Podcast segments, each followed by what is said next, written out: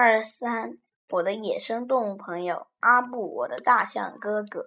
阿布很优秀，是我的大象哥哥，我爱他。我们只要在一起，就会觉得很高兴、很幸福。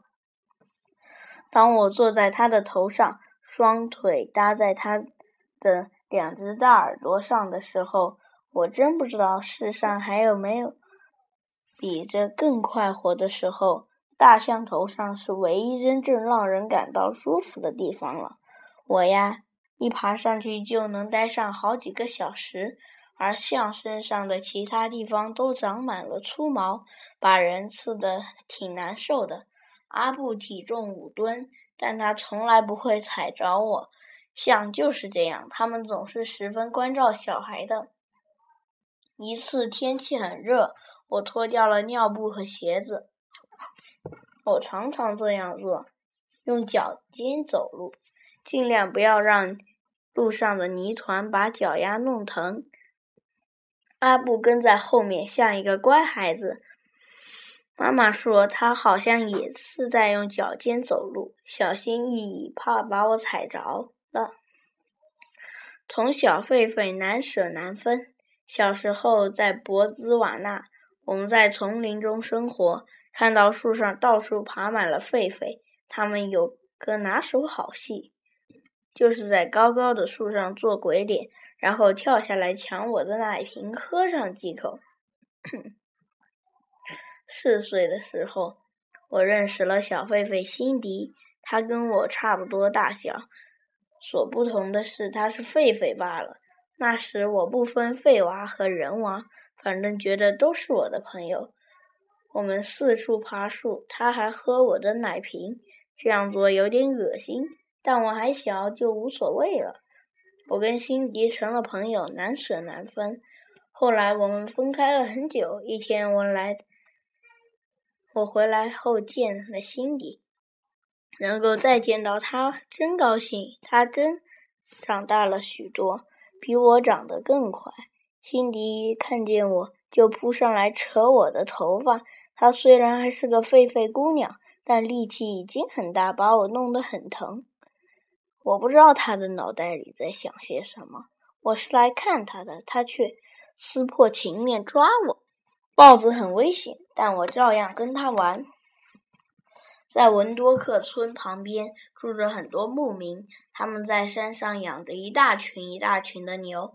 我是在牧民戴维家见到到豹子杰比的。当地的牧民有一个很头痛的问题：他们的牛群常常遭到豹子的袭击。为了防范豹子，他们四处布下陷阱。有一次，杰比的妈妈掉进了陷阱，伤得很重，后来死去了。死临死时，他生下了两头小豹，一雌一雄。戴维把小雌豹给了邻居，自留下雄的。并给他起了个名字，叫杰比。戴维用奶瓶给杰比喂奶，想像小孩那样抚养他长大，但都没有把他驯化过来。杰比仍然是豹子，豹子呢可危险了，但我照样跟他玩。他看到我并不怕他，所以也不攻击我。他可爱的很，我看见他要做蠢事了，就大声的骂他，于是他便停下来，用一双疑惑不解的眼睛看着我。有一次我跟他玩，他用嘴咬我的肩膀，但没有把牙合上，只是轻轻咬了一下，不然我就没有肩膀了。从那以后，我真觉得，如果他想。就会毫不力、毫不费力的把我吃掉。后来有一天，那场面真恐怖。那天我和妈妈、爸爸一起出去散步，杰比也许是听到了我们的声音，想跟我们走，便连招呼也不打，就跳上了屋顶，然后用力一蹦，越过院子栅栏，追上我们。路上，豹子遇见两个非洲小男孩。两个小男孩一见豹子，便惊慌失措，大喊大叫，夺路而逃。他们不知道遇上野兽这样做是万万不行的。